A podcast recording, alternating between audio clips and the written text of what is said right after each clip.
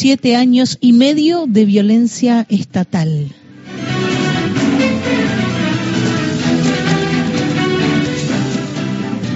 Hay gente que no recuerda, las fechas se entreveran. Eh, Mauricio Macri ganó las elecciones en eh, noviembre de 2015. Eh, todavía no se han cumplido ocho años, pues nos falta tanto.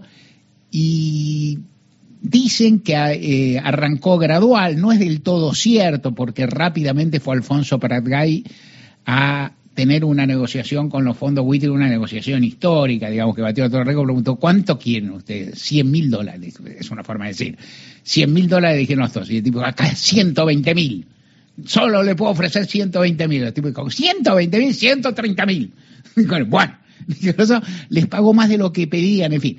Em, arrancaron en algún sentido, pero también en otros arrancaron con esos guiños que vas a tener la TV, que vas a tener el fútbol para todos, que vas a ver, que no es para tanto, que todo lo bueno que hay se respetará y qué sé yo. Tal vez los primeros meses fueron muy potentes en materia económica, pues se levantó el cepo de, un saque, se produjo una devaluación espectacular que no se veía, se produjo un salto inflacionario, claro que sí, pero también contaba con cierta complacencia de formadores de precio y demás, se notó un poco menos, y de todas formas, el gran avance empezó a producirse tal vez terminado el verano, cuando empezaron los despidos en empresas públicas, persecución a empleados y yo qué sé, con algunas excepciones. Y una de ellas es la que estoy, estoy mencionando desde el comienzo, que es la detención de Milagro Sala. Porque Milagro Sala fue detenida, arrestada, sin proceso en ese momento y sin condena, a ver si se entiende, no tenía un juicio penal iniciado en su contra. No es que no tuviera condena, por cierto, si no tenés un juicio penal no tenés condena en un Estado de Derecho, pero ni siquiera tenía un juicio abierto, un juicio iniciado, no había una carpeta, un expediente, no había nada.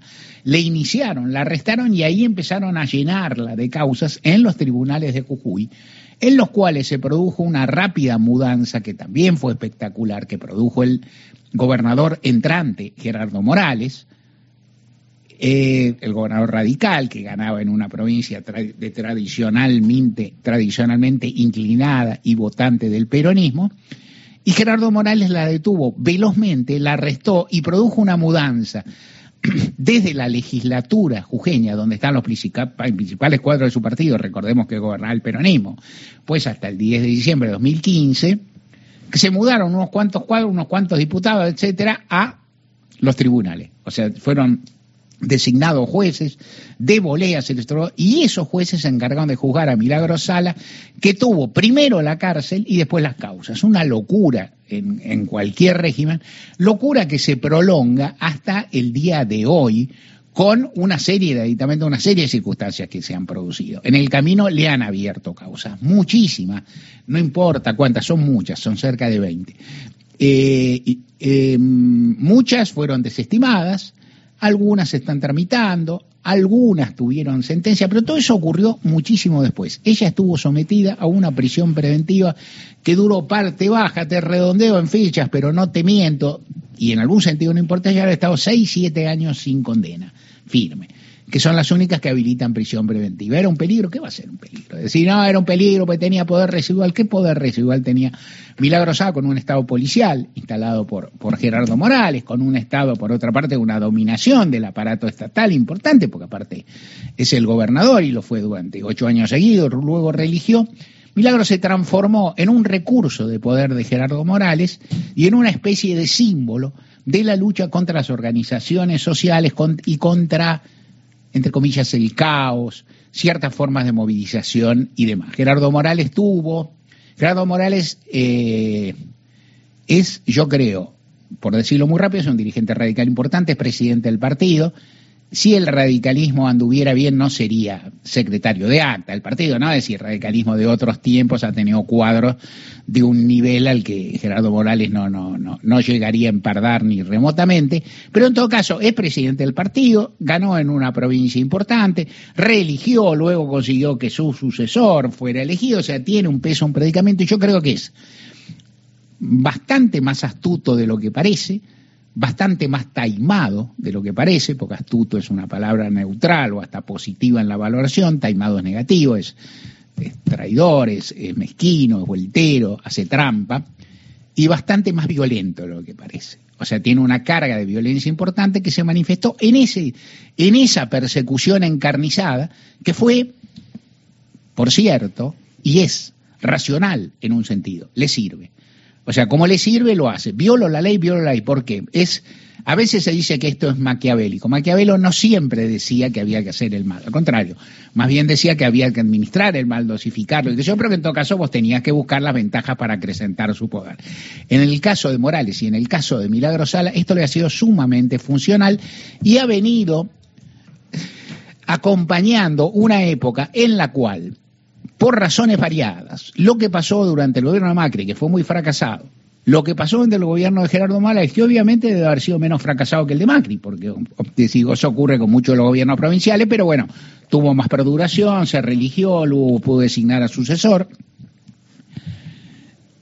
Eh, Morales tuvo la astucia de entender que ahí había un recurso, que la pelea contra las organizaciones sociales, contra la movilización social, contra la ocupación del espacio público y aún contra la realización de actividades públicas y la administración de ciertos dineros públicos con control estatal, pero de ciertos dineros públicos, son estigmas.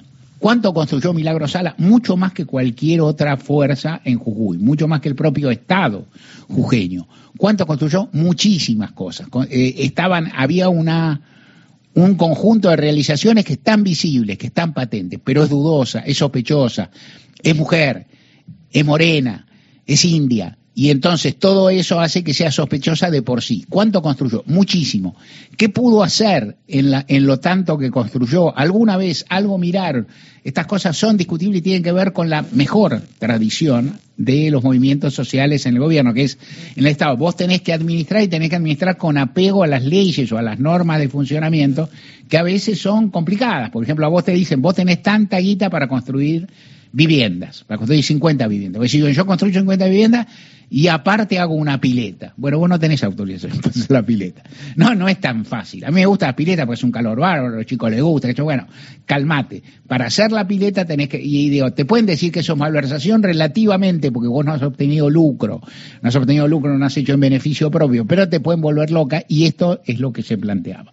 Sala viene siendo perseguida, intervinieron los organismos internacionales de derechos humanos le exigieron al Estado argentino, porque los organismos, las organizaciones internacionales de derechos humanos son estatales, interestatales y no eh, y no interactúan con los estados provinciales, entonces le exigieron a Argentina que ella fuera que fuera eh, que fuera aliviada, por así decir, con, el con un trámite de prisión domiciliaria, que saliera de la prisión en la que estaba, prisión provincial, en la que estaba, en la que, en la que estaba detenida y fuera.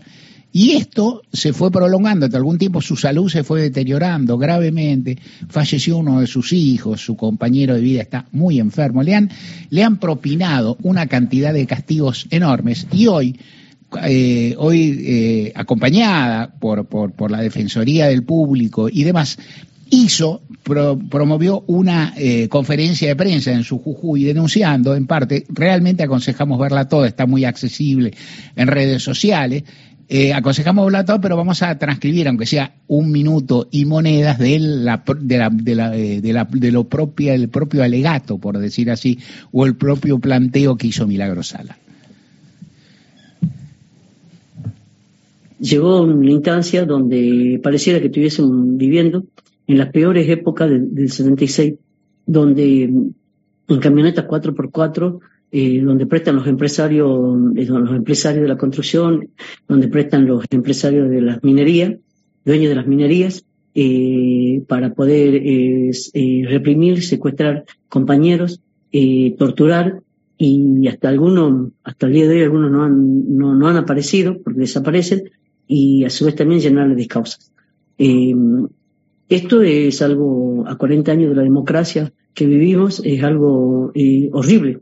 Porque, ¿Por qué horrible? Porque considero que eh, la Argentina estamos viviendo en plena época de democracia y, y donde este, este, esto que lo que pasó en Jujuy creíamos de que nunca más iba a pasar, pero nunca más.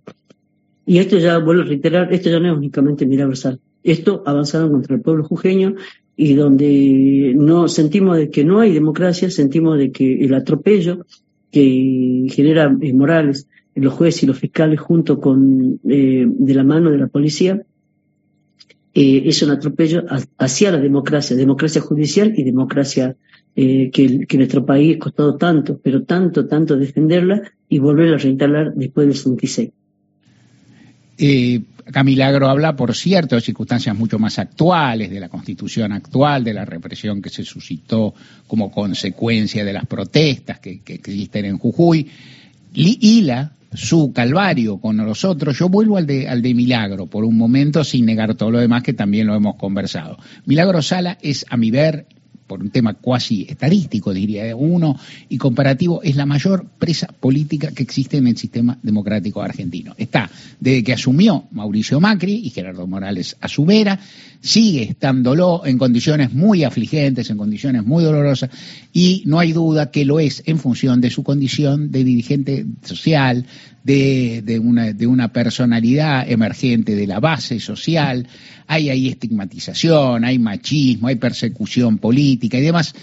Y uno insiste, el hecho de que, de que haya ocurrido en la provincia de Jujuy no es fortuito y en cierto sentido no es fortuito que Gerardo Morales haya conseguido con esto tan luego el galardón, la sortija de la, de la calecita de ser candidato a vicepresidente del, de la Paloma. De la Paloma Horacio Rodríguez Larreta. Bueno, qué, qué bueno Macanudo.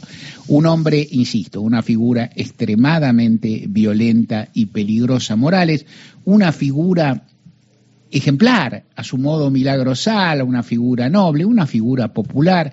El movimiento popular le debe algo. Ha, habido, por cierto, defensas nobles, defensas profesionales bien planteadas, de, de colegas de abogados de, de, de sus provincias, de colegas de movimiento de derechos humanos.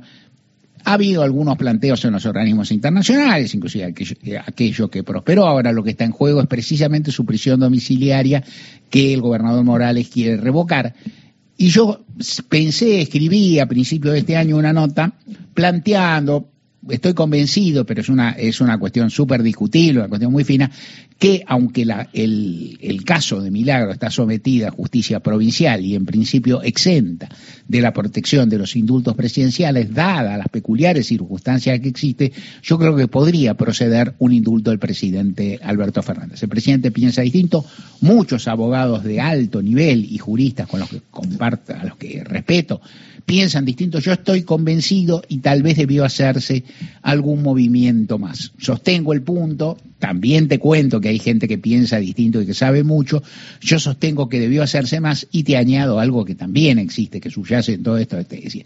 Tal vez si, el, si todos por la patria Unidos por la Patria, perdón, eh, intentara, o el presidente intentara un indulto esta medida, sería piantavotos en el padrón general. O sea, es así, o sea, hay un, hay un odio promedio, hay un rencor promedio, hay un rechazo a los movimientos sociales, a las figuras populares, a los piquetes, a las organizaciones, ni te digo a los dirigentes de base, que está ahí, que late, que se va a discutir en estas elecciones. De cualquier manera, todo es injusto, todo es una ofrenda, una, una, una afrenta, perdón, y va entonces el abrazo a Miguel Rosales, el reconocimiento por lo que por todo lo que hace y, por cierto, ratificar, bueno, que su bandera está ahí flameando, aunque en buena medida ignorada.